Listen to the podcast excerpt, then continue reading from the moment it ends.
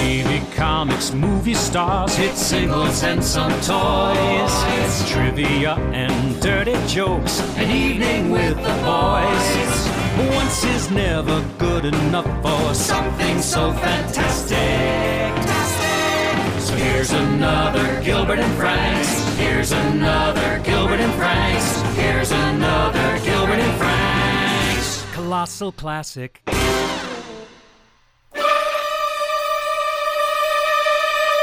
Incoming GGACP IMF transmission.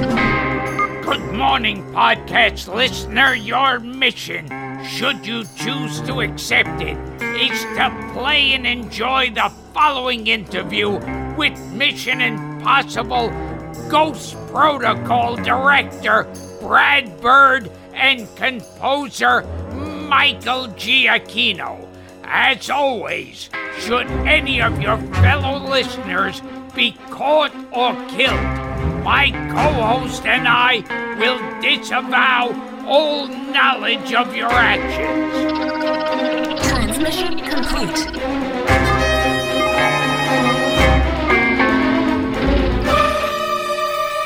Begin program. Hi, this is Gilbert Gottfried, and this is Gilbert Gottfried's amazing colossal podcast with my co host, Frank Santopadre. We're pleased to have two guests this week, both responsible for helping to create some of the best and most memorable TV viewing and movie going experiences of the last 25 years.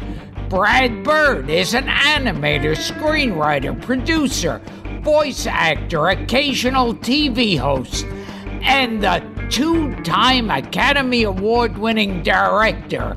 A former boy wonder who started working for Walt Disney Studios at the tender age of 14, he would go on to work on the features The Fox and the Hound, and to our surprise, even though it's in his credits, he never worked on The Black Cauldron.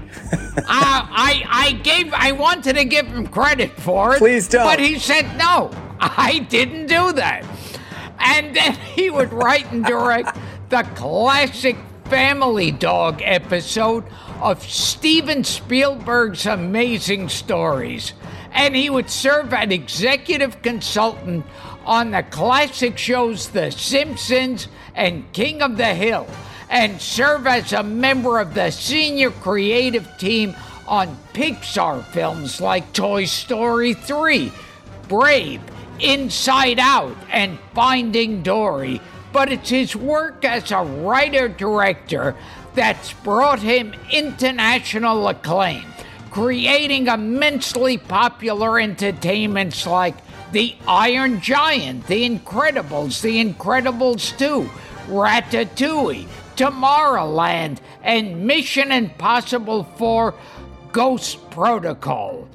And in 2020, he was named the newest host of Turner classic movie series, The Essentials. And he's going to tell us why, like yours truly, he also loves Billy Wilder's Ace in the Hole. And our returning champion, Michael Giacchino, is a musician, a composer for feature films and television and video games who has received an Academy Award, a Primetime Emmy, and three Grammy Awards for his work. You've heard his competition on TV shows His like competition. You've heard his. I like his competition. We'll get through this. I never liked Michael that much, but his competition I thought was Now, very. now, now you sound like my mother. He is he's trained for incompetence. Yeah. The, the people he's up against, I think, are immensely talented. Michael, I always thought was shit. Uh, that's just, that's just, uh, that's just my opinion. I, I just, uh, Michael, I never liked you, and if you want to walk out now, you can. Frank, you didn't tell me my mom was going to be on the show. And you've heard his compositions on TV shows like Alias and Lost, and in the blockbuster film Star Trek, Star Trek Beyond, The Incredibles, The Incredibles 2, War for the Planet of the Apes, Doctor Strange, Jurassic World, Speed Racer, Star Wars, Rogue One, Jojo Rabbit, Coco, and Up, for which he took home a well deserved Oscar. I didn't think so.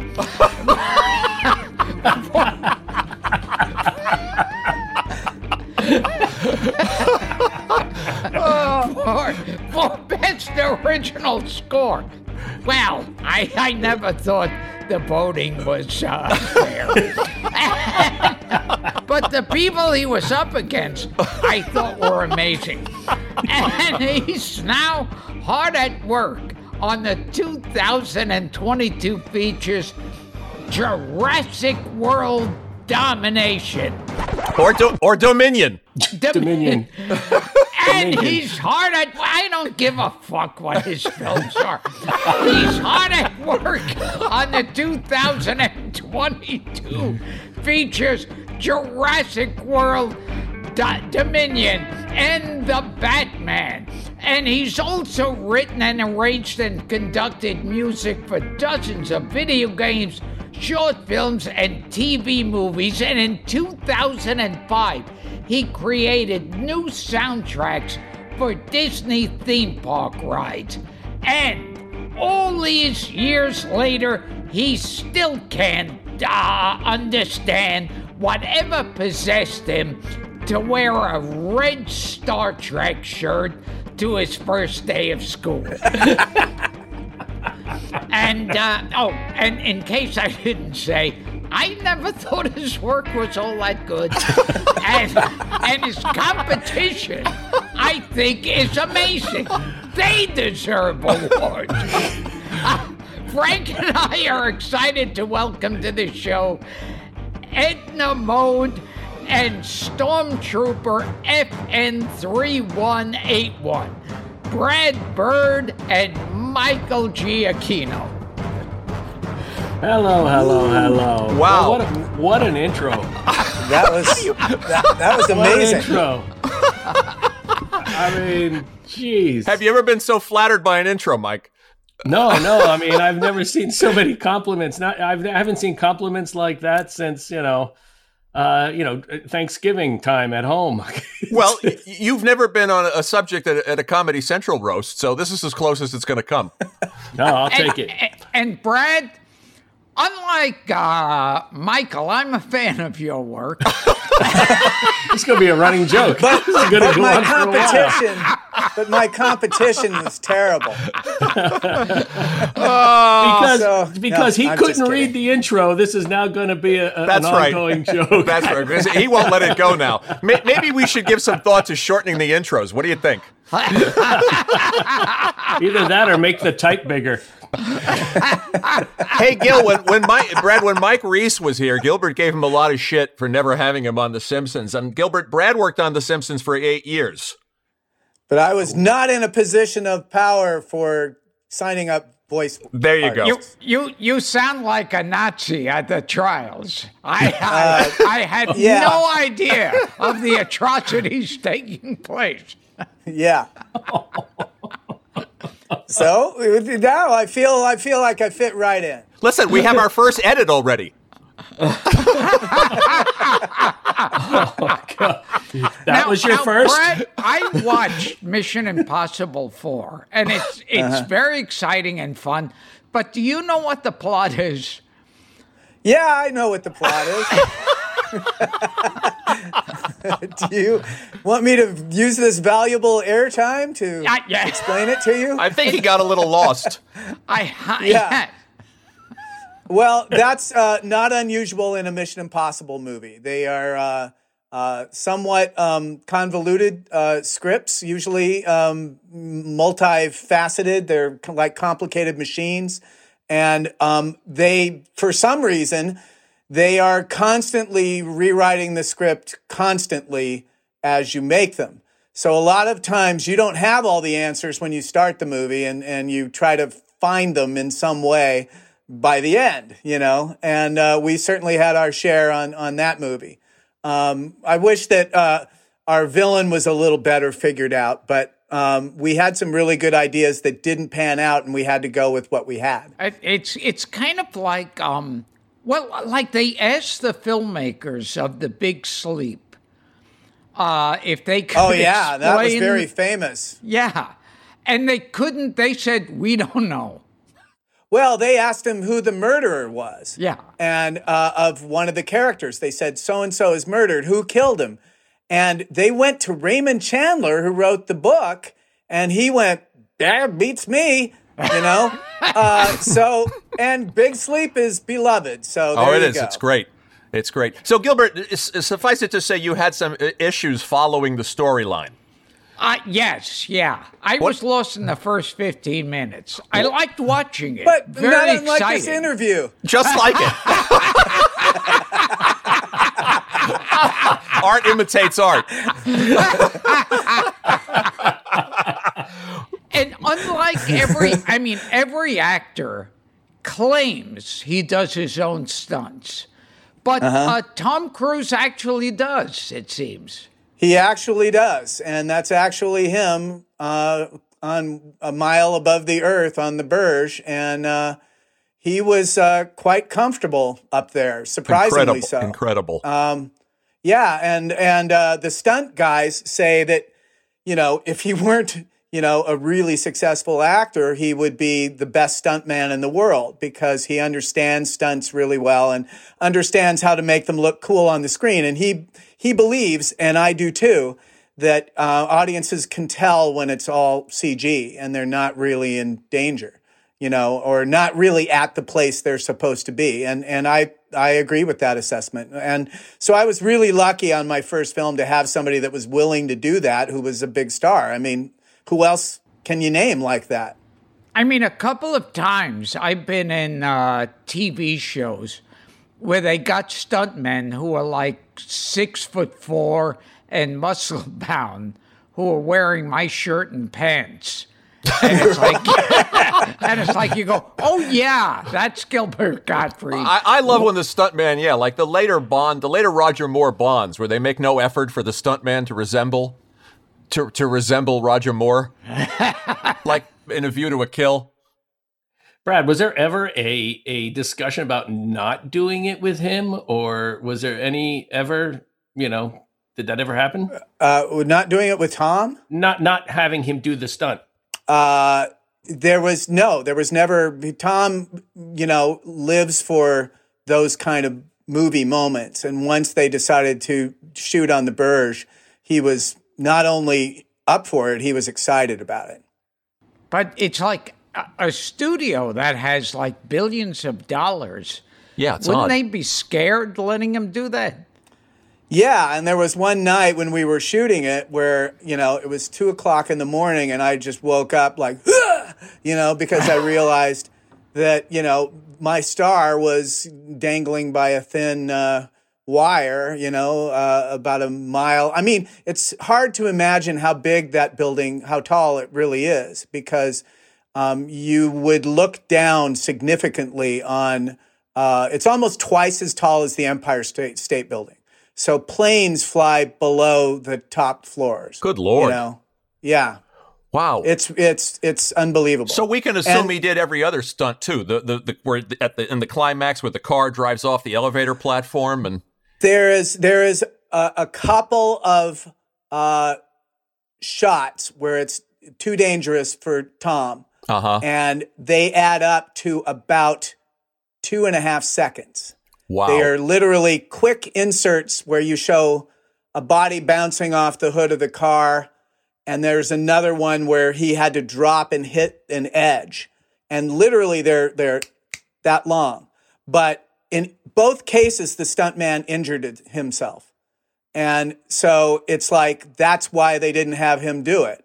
But they none of the stuff that and, and the audience would never see those moments and go, that's the most amazing stunt I've ever seen. They're good, but um, the the ones that everyone believe are can't, they can't be Tom are Tom. You know, That's incredible. And uh, Incredible. So yeah, it is incredible. And I heard he he was hurt. Uh, uh, not this one or No, the last a few one. times. Yeah. yeah. Yeah, well, he didn't. Um, he he snapped his his He hit- ankle hit or his knee- something. His knee real bad. he hit I his think it was knee. And the funny thing is, is the shot where that happens is in the movie because he knew something was wrong, so he made sure he completed the take. He kept he got he got it, got the injury, and then started to run again. And he and when they wrapped it, uh, when when they completed the shot and said cut, everyone knew he was injured, and he said, "Did you get it? Because I can't do it again." You know. And they said it's in it's in the movie, you know. Wow. And yeah, so they had to stop filming for a while and let him heal up. But that's him, and he injured himself. and it, it hurts. Like when you when you see that shot, when you see that scene, it it looks painful. Yeah, well, too. I mean, it- it's not It was, because he's jumping That's across when he's leaping from one building to the next. Yeah. and he Yeah. barely Exactly. catches the edge of the other building, and and you can. It looks painful, like Giacchino said. Yeah. Uh, and so there you go. That's what. Uh, that's the kind of dedicated guy he is. Mike, what were you saying? Were you you were saying that, that you wanted to see Brad direct something that big? You were making some David Lean comparisons, and he said, "Stop saying that. You're putting too much pressure on me." Do you have any memory? Do you have any memory of that? I mean, we we have these kind of conversations all the time, he and I, and and and you know, I'm always happy to push him comfortably or uncomfortably into whatever direction is most entertaining for me. So I Right. always, yeah, And I keep saying, can't we double the size of the orchestra? And Michael goes, it's 113 pieces. You really wouldn't hear it. And I so I don't care. Doing research, by the way, on Mission Impossible, uh, and I, I love the names. I assume you're you're the one coming up with all the names for these these tracks, Mike. Well, Gi- it's give a her my Budapest and the Yakov Smirnoff Yeah. homage in Russia. Phone dials you. Every every movie, every movie. If you look at the soundtrack, every Yeah. cue is like that. Yeah. Well, I, I will tell you one thing about that. Like that is a group effort, and that is a group effort between me and my music editors, and the music editors, uh, uh, Stephen Davis and Paul Apelgren, deliver quite a lot of amazing. And amazing actually, tracks. anybody that's in the vicinity that has a bad pun really gets yeah, a shot. whoever has the the best worst pun gets it. So it's it's really just a I little think contest. my my favorite is Mumbai's the word, and a man, a man, a plan, a code, Dubai. yeah, there's some good ones on that. Tomorrowland as well. They're onto they're they're on that. but you know, it was when we did Star Wars. There was a point. So we're doing Star Wars, and we're working. And as the the you know, I only had four and a half weeks to do that movie. So we were just heads down doing the work and the, doing the titles as we normally would. But at some point while we were recording, it was like sort of, oh wait, are they going to let us do goofy titles for a Star Wars movie? You know, and sure enough, they didn't. They didn't. They they they preferred if we kept them more serious. So uh, for Star Wars, on the inside booklet of the CD, there's an alternate track list with our titles, but the outer uh, uh, cover has the the normal titles. You know, I mean, I was like, what do you, what are we gonna do? Name something? You know, I don't know, such and such blows up, or you know, another you know chase through something. I, I don't know. So the track titles are always yeah, so another chase through something. I think it'd be a good title. they they sound like they sound like the titles of Three Stooges. yeah, movies. I- I- yeah, I- that- yeah, that- that right. makes sense they to do. me. Yeah. Yeah. What what an Eiffel from uh, Tomorrowland was also Yes. a favorite. yes. Gilbert, you're a sucker for a pun. Oh oh yes.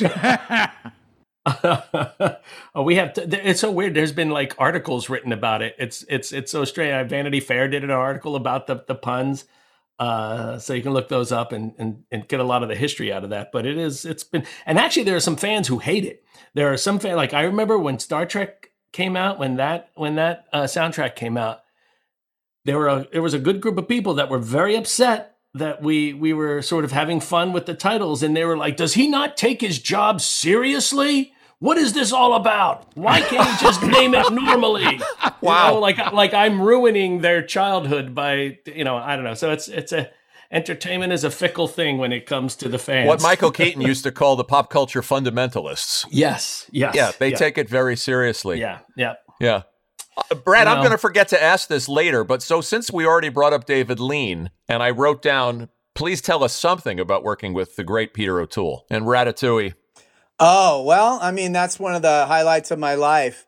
Um, uh, you know, not unlike Michael on Rogue One, I was not the original guy on uh, uh, Ratatouille. And um, they had already cast somebody in that role.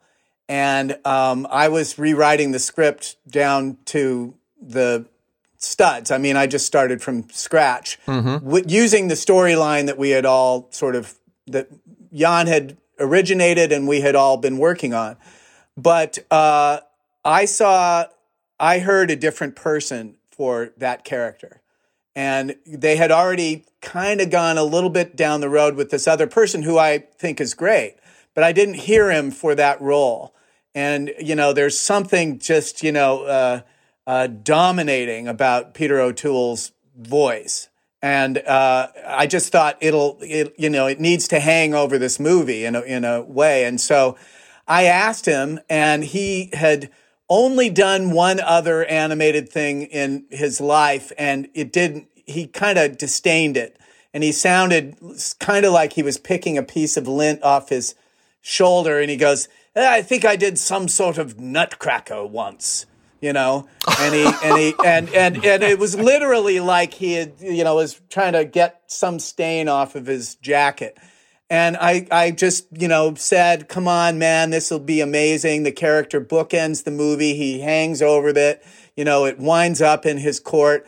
You know you gotta you know please i mean i'm imagining you. I'll be so disappointed if we don't get you. And he agreed to do it and he ended up having a, a fantastic time on it and I think that that uh, review that he does at the end, um, one of the highlights of my life was writing that and rewriting it on the plane and rewriting it again in the hotel and right up until the moment that I gave it to him and, and him getting it and really loving it and, and loving the fact that he got to um, have that moment because it kind of, it's probably the most memorable thing in the film, strangely because it's not an action scene or anything. It's just a guy talking while Yeah. you look at people having trouble sleeping. Um, it's the anti finale of all the rules of what you're supposed to do in a finale and in a summer film and in animation were broken by that. You know, you're supposed to get loud and fast at the end. And here's a scene that got slow and quiet. It's quite and, beautiful. And but uh, he did it better than I could possibly imagine it being done, and and so it was really a thrill. I mean, he's like royalty to me. yeah, well, you're right because you're such a lean buff and such a, Lau- a Lawrence of Arabia lover. And Peter O'Toole, he's one of those Yes. like legendary drinkers. They always, when they talk about drinkers, I mean, the one name you'll hear first is Peter O'Toole. Did you and ever Oliver witness- Reed and Richard Burton, Sure. those guys, Yes. and uh, Yeah. Richard Harris, Sure. those four are the big knockabout London, you know, tanked guys. Did you ever witness it on the set, like during his working? No, he was he was in uh, uh you know he- he'd been around a while by that point and had settled down, but he had stories that would just make your jaw drop on the floor. I Can mean, imagine. He had the best stories ever. Yeah. You went to London to record him, right? Yes. Where did you go? Yeah, and I do you remember setting up your thing like on you set up your FaceTime so that I could you know listen into the session when you were recording him. Oh yeah, yeah. you remember yeah, so I remember sitting in my office listening to you record him for the film and it was just even from what 6,000 miles away for me it was like incredible just to hear that voice and and know that, you know, uh I could hear that being done live and hear you talking to him. That was just such a special thing. Like I'll never Yeah. forget that.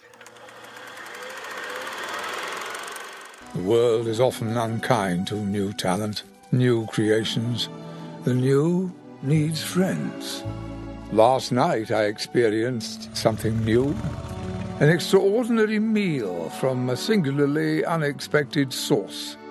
To say that both the meal and its maker have challenged my preconceptions about fine cooking is a gross understatement. They have rocked me to my core. In the past, I have made no secret of my disdain for Chef Gusteau's famous motto, anyone can cook. But I realize only now do I truly understand what he meant. Not everyone can become a great artist, but a great artist can come from anywhere.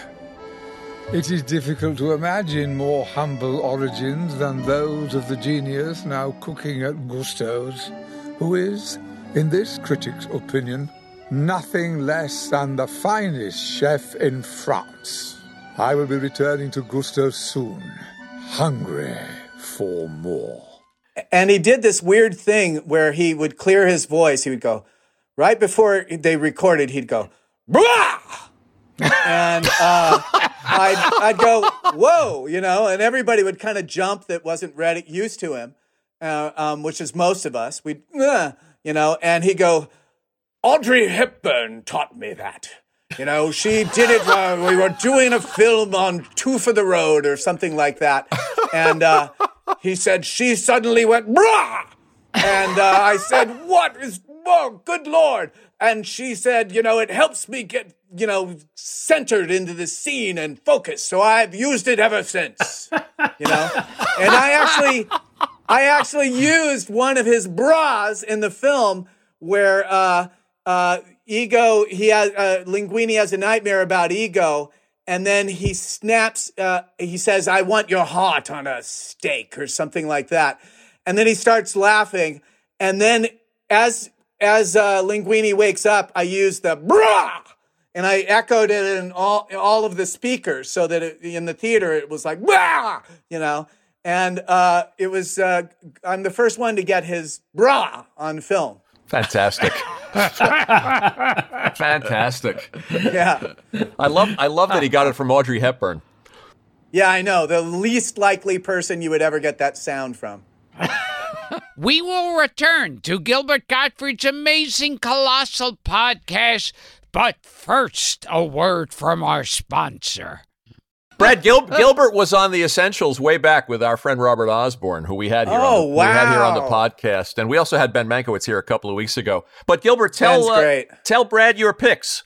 That was, first of all, it's one of those jobs that didn't feel like work at all. No, it's great. You're in an easy chair with Bob Osborne and uh, sitting back talking movies. I know. So It's kind of like you should pay them. Yes, yes. It was like when it was over, and it was one of those jobs when it ended, and they said that's a wrap. I thought, no, I want to like sit some more and talk. We've barely covered all of film history. Yes, Gil, Gil tell them the ones you picked. the ones I picked, well, they were freaks. Tod Browning. Tod Browning, yeah. yeah, and um, the conversation. Coppola. It's a good one. And the original of Mice and Men with Chaney and Burgess Meredith. Is that John Ford? Uh, Lewis No, who is it? Milestone. Yes. Milestone. Okay, Yeah. okay. and The Swimmer with Burt Lancaster. Wow, that's a weird one to It's pick. a weird one. It's an Yeah. eclectic collection of, of films. Yeah, I saw that film, you know, in the middle of the night back when you had to stay up to watch weird films. You Yes. Know? And I, uh, I would oftentimes switch over to that before I turned off the TV. And a couple of times they got me. You know, I saw Vertigo that way. I saw, uh, and I saw um, Was it Stairway to Heaven? The Michael, the Powell Stairway to Heaven, yes, Yeah, the Michael yeah. Powell uh, film. And they, it's just like you're like, I'm going to bed, but you turn the opening of a film like grabs you and gets you. And I thought that Burt Lancaster one was so weird. You know, it's Very. is it a John Up- Updike? I think it's an Where's the it's an, story? I think it's Cheever. I think it's a Cheever, John Cheever. that's it. It's a John Cheever story.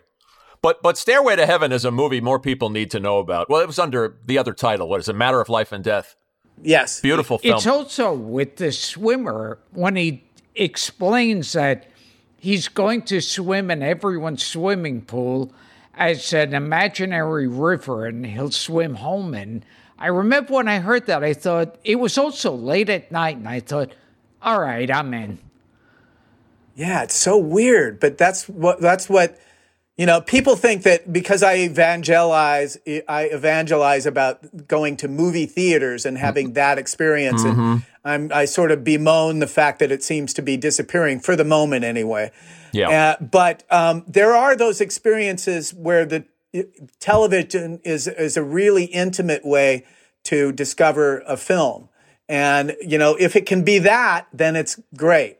But I don't want it to become instead of you know, g- gathering in the dark with strangers and watching it on a big screen without being able to stop. This I ask both of you now, because I really do think uh, th- going to the theater to see a movie is dead now.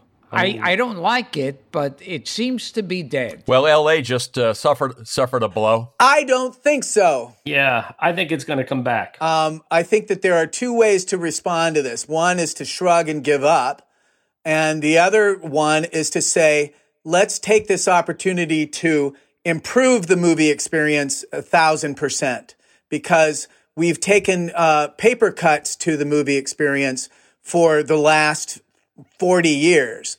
And the only thing that's really gotten better is is sound, you know, um, and uh, that's sort of indisputable. I mean, every film is in stereo now, which is amazing.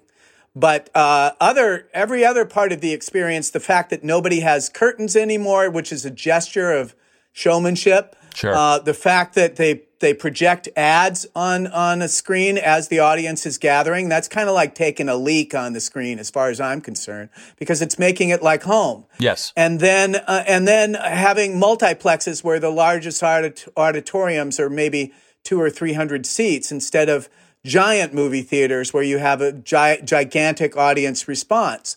Um, there are different reasons for all these things, how they happened, but it all amounts to a diminishing of the theatrical experience. I agree. Yeah. Anyway, No, I always when when I would go to the movies and you'd be sitting there waiting, and then you go, "Oh, wait a second! Did the theater just get slightly darker now?" And that would mean like, "Oh, it's starting." yeah, yeah, that was Oh, yeah. exciting. The moment of anticipation. yeah. And when you saw trailers, um, they were not micro targeted. Right now, if you go to see like a horror movie, every trailer you see before that horror movie will be for other horror movies. And it makes it, it's kind of like giving people tiny hamburgers before they eat a hamburger. It's like, That's interesting. you know what I mean? It's Yes. like you have no appetite for it by the time the movie starts because you've seen every cliche horror movie moment in the trailers. Uh, you know, the being yanked under the bed or whatever. Ah! You know, the the turning around and the thing is behind you. You know, I mean, all those shots which still work um, are in the trailers, and then you know you're supposed to get it up again for the for the movie at that point. Good point. You've already seen somebody open a window or move something, and a cat jumps out. Yes, exactly. All of those golden cliches. I would also say that I, I was just going to say that even in terms of trailers, it, they're very assaultive now too. It, Yes. It, it, it, there's nothing about storytelling in them at all. It's just a series of shots and sounds, and it's as loud as it can possibly be until you just go, okay, I give up. I'll go see it. I, will go. Just stop. Just stop making noise. And that's what it. Well, and they give away too much of the plot. Yeah. You know, I remember seeing that uh, movie with Sam Jackson called The Negotiator. And I'm watching the trailer and it shows, you know, this is the setup. And I'm like, I'm so into this movie. I'm going.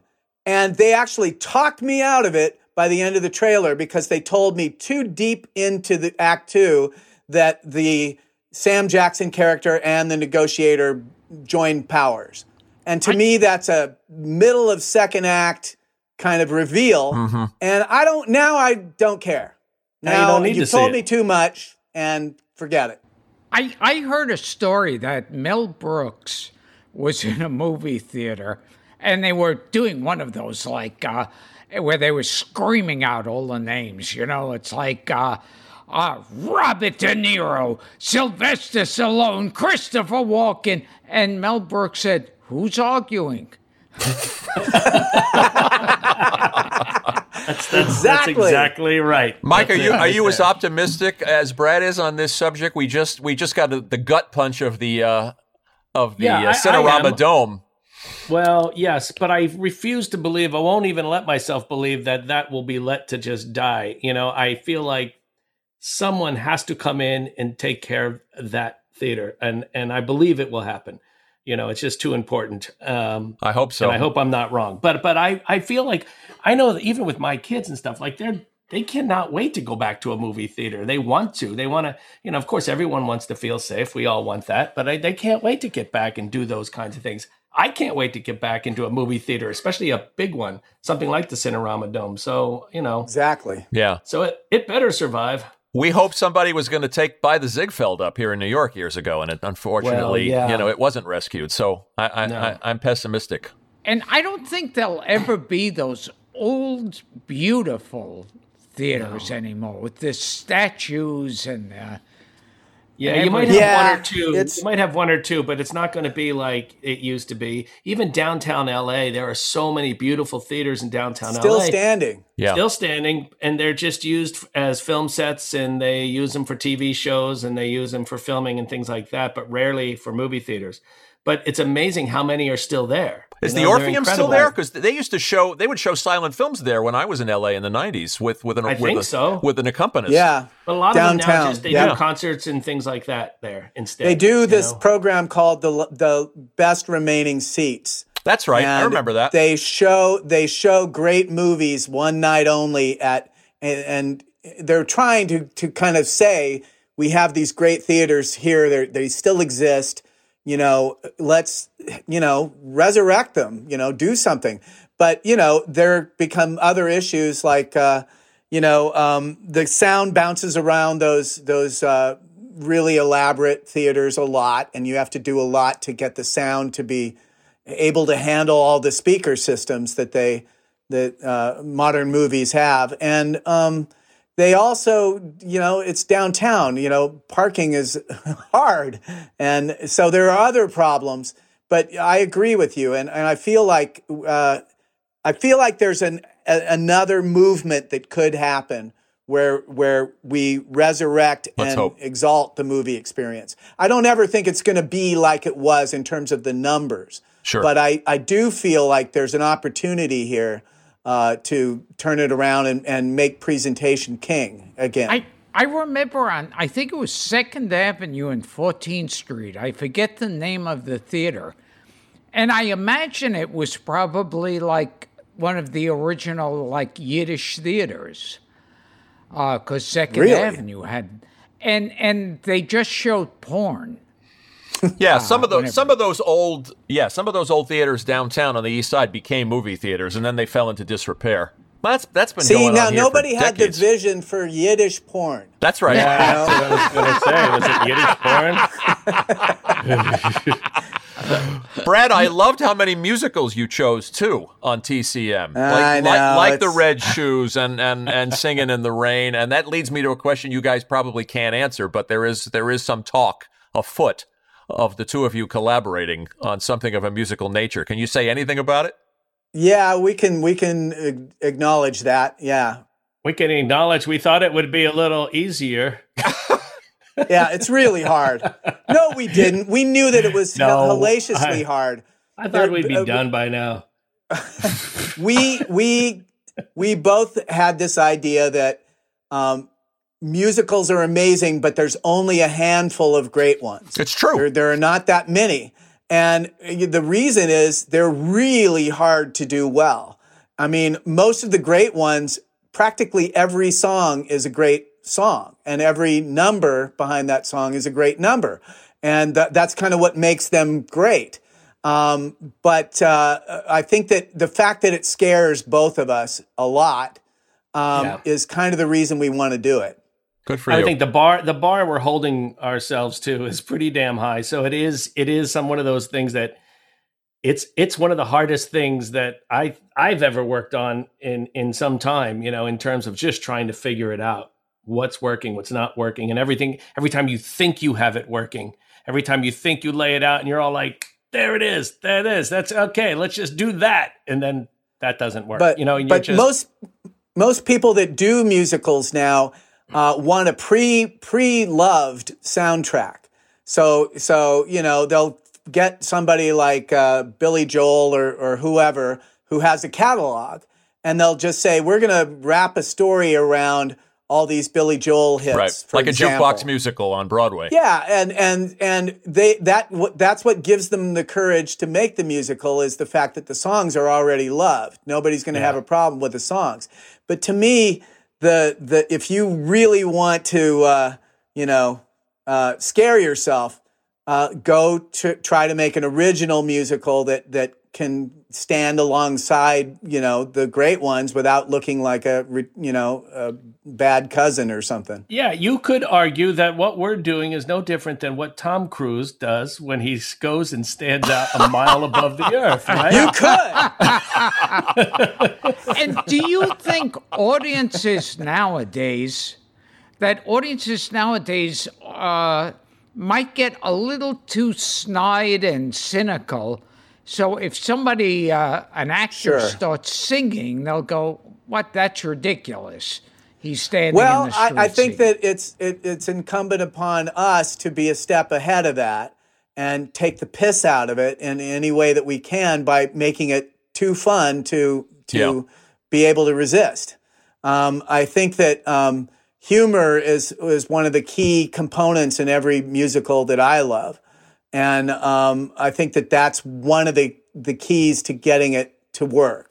Um, it's not the only key, but it's uh, it, you know it helps a lot. You Oh. it, it helps you buy crazy things. Your your old boss at The Simpsons, as you know, Brad, uh, had made a musical and wound up taking the songs Jim, out Jim of it. Brooks, yeah, Yeah, yeah. I'll- he had I'll- one with Prince music, yeah. I'll do anything, and it broke my heart when the test audiences just, you know, they they uh, they I guess they uh, they put a scare into him, and he wound up taking the songs out. Right, Does that does that version exist? somewhere. Yeah, it hasn't been burned. I'd love to see it. Yeah, me too. I know, I would too. Here's a pet peeve of mine. It's usually in romantic comedies, not musicals. But like like say for instance, I think it was my best friend's wedding, and everybody at the dinner table sings uh, I say a little prayer for you.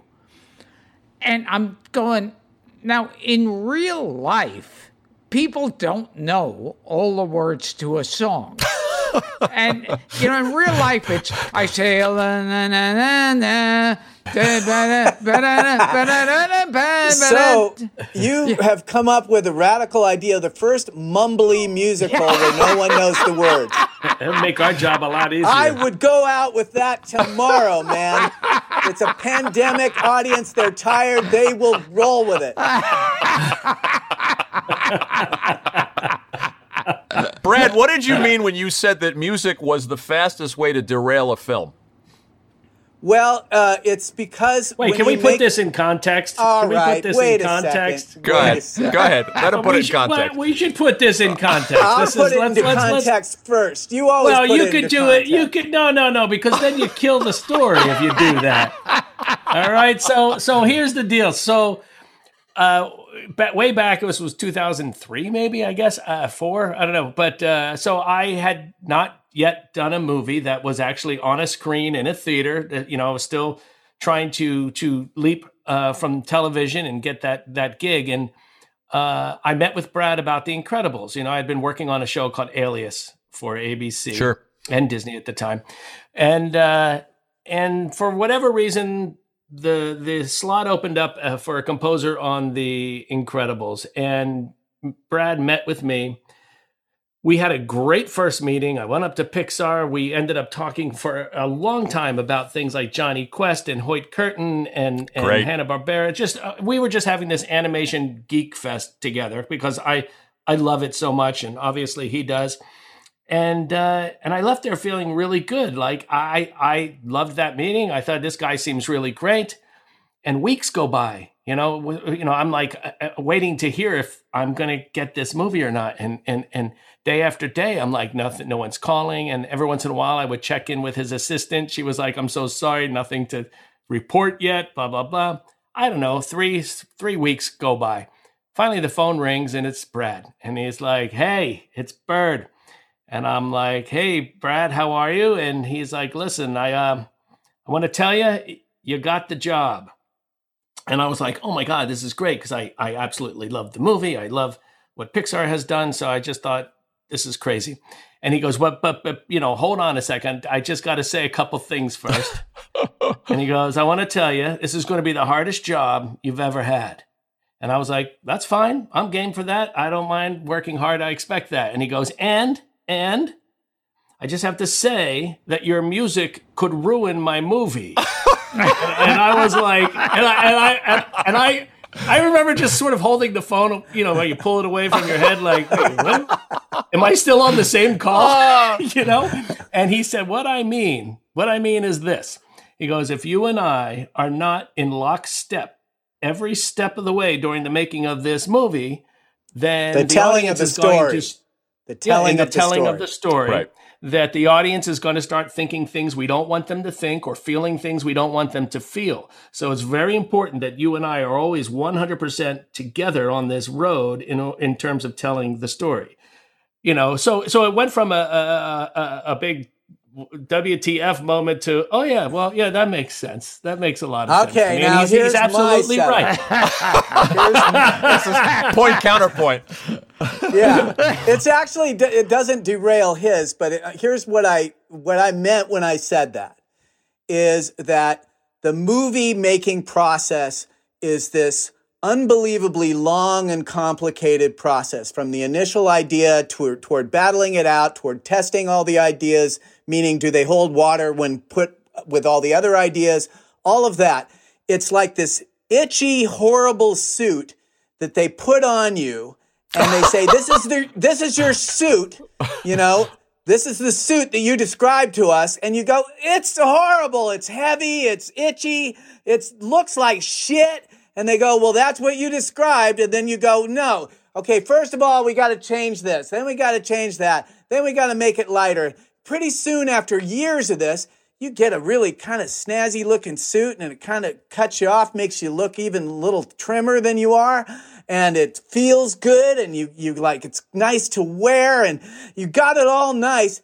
And then you hand it to the composer. You're almost done. You're ready to wear this suit out into the world. And you hand it to the composer and the composer can undo all of that in very little time by being by doing the wrong music for this thing and they can unmake a movie. You know they have too much power late in the game. And and you know what i'm saying? It's Yeah. it's late. Almost everything is done. And that's when they get it. And it's literally like they get to open the patient's you know chest and go into all of the body parts and that are functioning and mess around a bit.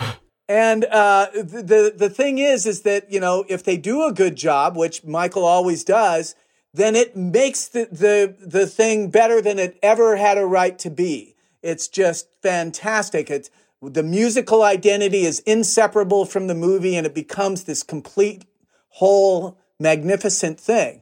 But what I'm saying is composers come in late to the process. They they come for how much power they have over the movie experience.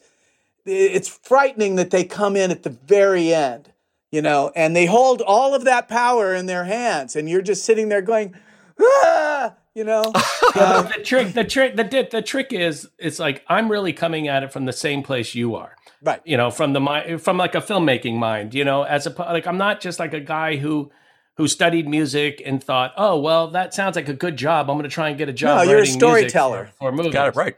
You know, I grew up making movies. That's what I love doing, and and I went to film school, Frank, as you know this. Yes. So so so everything I do is really centered on the story. But I do know people uh, that are more interested in the notes that they're putting down than what it is doing to the picture in front of them. Yes. You know, and he was absolutely right. One false note can get an audience thinking like miles away from where you want them to be. And, so there you are to be movies. careful. there are movies that we talk about that we will not mention where they the soundtrack is so wrong that it almost ruins a classic movie that certain movies are strong enough to take something that's not that great and they can kind of still manage to get up in the air like that Howard Hughes plane that was like the size of Cleveland. You know, he Spruce can like Goose? the spruce goose, yeah. Goose, yeah. Right. Or the Hercules as he liked it to be called. The Hercules. Um, but you know, it's like it's the size of uh, you know Rhode Island, and he's got to get it up the water. And we will not mention these movies, but we all have our pet movies. Like I will mention one of them. Okay. If you see, there's one James Bond movie that they made outside of the the group that made all Oh, the, the, the famous never ones. say never. The never say never again. Yes, and the composer is a good composer named Michel Legrand, um, but he is absolutely the wrong guy for a Bond film. And you're sitting there thrilled that John, uh, that Sean Connery is going to do this one more time. And you know they spent money on it, and they've got good co-stars, and the sets look good. And then this music comes in that just seems like it's from some other movie, and you go, "What the hell is this?" You know, because that sound that John Barry did is Right. so embedded into your brain. You know, is is the sound of Bond. That a- anyway, try watching that and just listening. I'm going to to the watch it now because now you got Oh. me ah. curious. I Yeah, always so think wrong. when music is done right, it can make you start crying. It can make you Oh, yeah. frightened. Every, but boy, when it's done wrong, you go, okay, here's the music. yeah. Well, you're aware of the strings Yeah, yeah. that they're pulling. Yeah, Yeah. And, and that can be, you know, a couple of things. That could be wrong choices by the composer. Absolutely, could, Could be, be that. wrong direction, it could be a, too. It could be a story that's not really working in the movie, and you, no matter what you do with the music, there's nothing's going to save it. You know, so it's any number of things that could go wrong. It was like he was saying, there's all these pins that you set up just perfectly, and if one goes down, you know, it, Yeah. it has it, it has effects. We talked about this the last time you were here. The thing that gets my goat is is manipulative music telling you when the comedy scene has arrived, and I Oh. notice it. On, I know, yeah, Yes. I, I notice Yeah. it Ah. on network television shows, primetime dramas, Yeah, they're the king of where it. they have to have the comic relief scene, and they start messing around. And again, I won't mention any shows. Uh, uh, uh, they're on, can't on stand it. ABC primetime, and it's been on for medical drama. It's been on for twenty years, but I won't mention it. uh, and you start, and you start, they start manipulating you. Here's the laugh. Here's here's the comedy scene, and it makes me insane. Right. Uh, yeah. yeah. They also do it in animated films. Oh, they do it all the time in, in, animated in films. And if it- animated you films, know, they they do it when they go from the light comedy moments to the the serious moment. They always have the heartfelt moment, and the music suddenly does its sad shift. Hmm. and now you're supposed to get the heartfelt moment, and it's supposed to move you, and it so doesn't because you feel Well, them no, twisting the knobs. Well, it's so, and it's what people. One of the questions I get asked the most, probably more than any other question, is it must be very different scoring an animated film than it is scoring a live action film. Or a lot of times they'll say it must be different working on the kids' movies that you do as opposed to sort of the the real movies, you know. And th- Yeah. that's that's that's an annoying question because I feel like there is, first of all, why is Captain Kirk is no more real than the Remy the Rat? Like this, that they are both fake, you know, things that are up on a, a screen that we're watching. The medium is irrelevant. It's it's it's Right. you know. But if you treat them as if they are both real humans, as, as real people with emotions and thoughts and and and hopes and dreams and all of that, you have a chance of actually bringing the audience in with you. You know, Right. but a lot of people don't do that. They say there's a lot of composers that will get on an animated film and just feel like, oh, I just have to write goofy music, you know, and and that's what I do on this, and that's. I, I it's so annoying. It's so annoying. I can't even watch those kinds of movies. By the way, I was glad I asked that question because I got to see Brad get so excited that I, I, I got a sense of the way he is in a meeting, in a pitch meeting. well, and he has he was and- and bouncing look, off the had walls. to deal with this. but he's had to deal with this in terms of sure. you know the, the the relegation of what what people do to animated films. They make the they, they, they tend to think they are kids films, you know. And and and Brad, you go ahead. I don't want to put words in your Oh, mouth. but well, you- you know, I mean, I, it's I know you have very time. specific feelings about this. Well, I mean, I've even had interviewers uh, say, not knowing that they're insulting me, uh, say, you know, you, you've w- worked a long time in animation. What's it like to do a real movie? You know, when I did Ghost Protocol. Wow. What's it like to do a real movie? And and I always would say, you know, ha ha. Uh, actually, they're all real movies. Some of them are animated, and this one isn't. You know, ha ha. But I'm sitting there wanting to like lunge at them. we will return to Gilbert Gottfried's amazing colossal podcast after this. I, I remember I get it. when they were making all those movies that were trying to be airplane and they were missing by a thousand Right. miles. So when they would do those, they'd hire Leslie Nielsen whenever they could. And in one scene, they're doing the comedy music. And I'm thinking, if you know how to make this kind of film like Airplane, you would be making fun of comedy music there. You Exactly. wouldn't actually be using it. No, you would be very serious. That's the thing. If you look at, uh, you know, all, uh, Elmer Bernstein was one of the greatest sort of composers for comedies, and I always loved it because he treated it all seriously.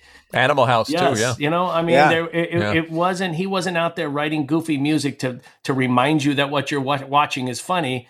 He was literally following the story and doing what was real. So if it was like a, an, a you know, any you know moment was treated with respect and sort of this grandeur that you that most people just didn't weren't brave enough to do. I don't know what it was, but he knew how to do it. He was he was the best. it was it was the same thing the same reason why they would hire somebody like Leslie Nielsen and tell him don't play it like a comedy say it as Yeah, if this is is the most serious movie ever and the lines are absurd but say them absolutely straight and that's what the Zuckers did so well Yeah. Yeah. is, that is their imitators did not do well. right And and Yeah.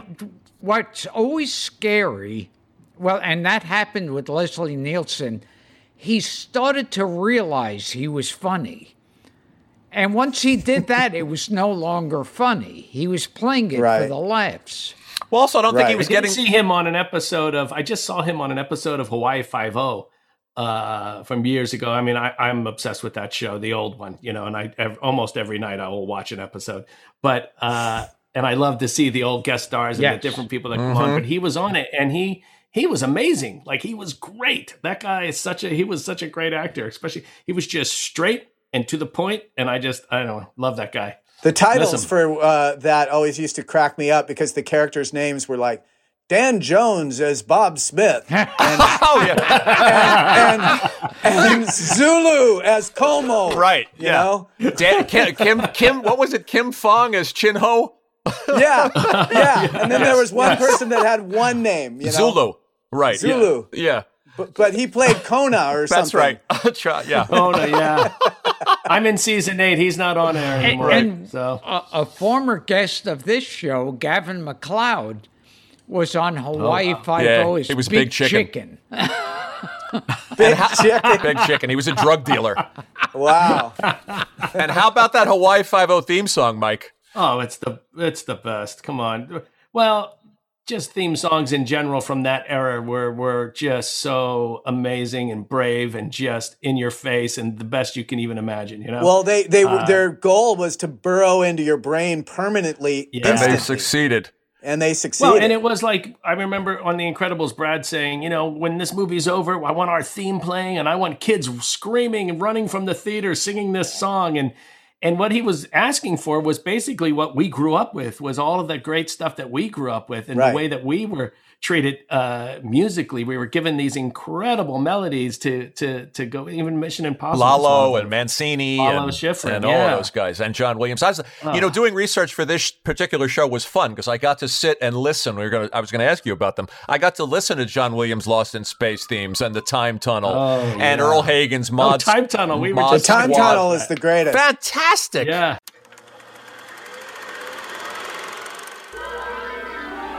Two American scientists are lost in the swirling maze of past and future ages during the first experiments on America's greatest and most secret project, the Time Tunnel.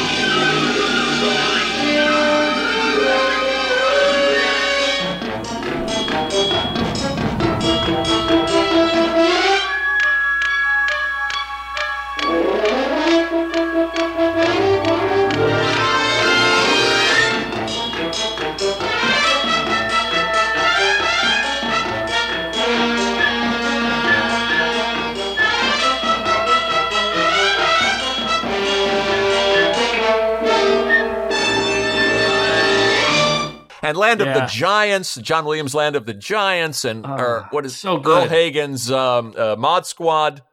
They're just they're so when you guys sat down initially and had initial conversations about the Incredibles music, I, I assume this is how the conversation went. A, li- a, a little bit of this, a little bit of that. The, you know, the, the does does Brad say these are the things in my head? Well, I Well, we talked about the things that we loved, and we talked about. I mean, one of our and I just said it's brassy. It should be brassy. The people don't use brass in, in, in that way anymore, Yeah. and and you know they try to tuck it in, and it's like it's it's not an instrument that you should tuck. You should like put it out front, and and you know Right. he was Michael got it instantly. You know, I loved all that stuff growing up. So for me, it was just the biggest playground. So I was able to just write a love letter to all of the people who I, I wanted to thank for for entertaining me all these years, you know, and all of those themes. And you know, this was a big blender of all of that, you know, just my inspirations. So I remember when I was a kid, my mother used to call me in when when Perry Mason would come on because I really enjoyed the theme music. it's There the you go. greatest. there you go. You know, it Yeah. sets the table. How about that Quincy Jones theme from Ironside? Yeah. Right. who wrote that one? Wasn't it Quincy Jones? Oh, did he do that one? I think. I know. What about Sanford and Son? That's another great one. Yeah, right. Right, And, and And I the believe- Munsters is a great thing. Oh, I never so knew that. Jack Marshall, who wrote the Munsters theme, was Frank Marshall's dad. Wow, I didn't know that till this second. I didn't know that. That's I. I I, I, know hope it's Wait, true. what else did he I write? hope it's true. I read it. I read it online. It could be bullshit, but we're gonna hope it's true.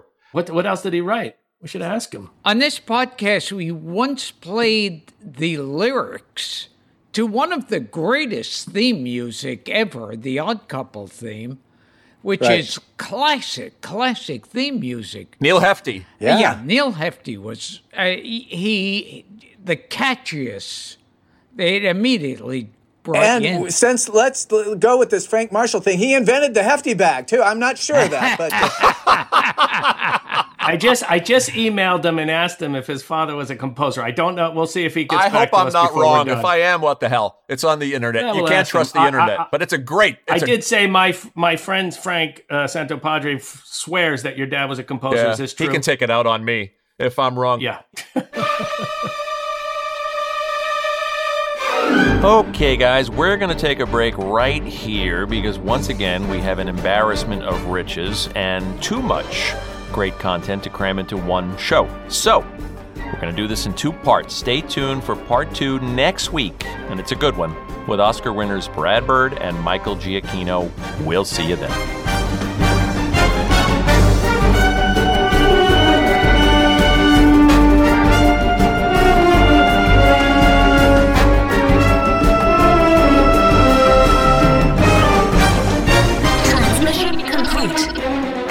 Podcast will self destruct in five seconds.